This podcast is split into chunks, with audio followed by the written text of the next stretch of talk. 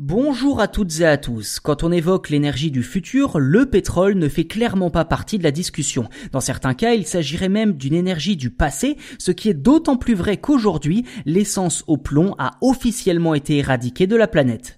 L'annonce a été faite fin août par le programme des Nations Unies pour l'environnement qui a par ailleurs salué, je cite, une étape majeure qui permettra chaque année de sauver plus d'un million de vies et d'économiser plus de 2400 milliards de dollars d'après leurs estimations.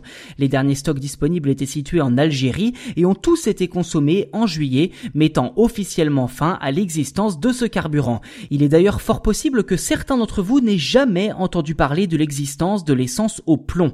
Et pourtant, au début des années 2000, plus d'une centaine de pays continuaient d'utiliser ce carburant en dépit des avertissements sur ses effets toxiques. Info intéressante et néanmoins assez perturbante, la première alerte sur la toxicité de l'essence au plomb remonte à quasiment un siècle en 1924. Mais jusque dans les années 70, presque toute l'essence vendue dans le monde contenait du plomb. Ceci dit, les Nations Unies ne voilà qu'une première étape vers un avenir plus vert.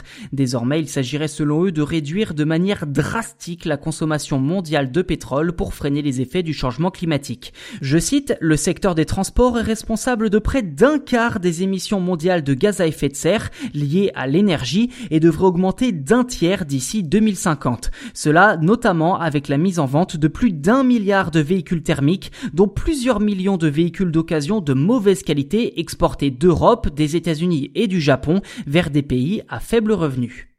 S'il reste encore beaucoup à faire, l'annonce de la fin de l'essence au plomb est déjà une excellente nouvelle qui intervient quelques semaines après un rapport du GIEC début août décrétant une alerte rouge pour l'humanité alors que le réchauffement de la planète s'aggrave et s'accélère. D'après eux, la Terre devrait atteindre le seuil des plus 1,5 degrés Celsius 10 ans plus tôt que les précédentes estimations, soit en 2040 au lieu de 2050.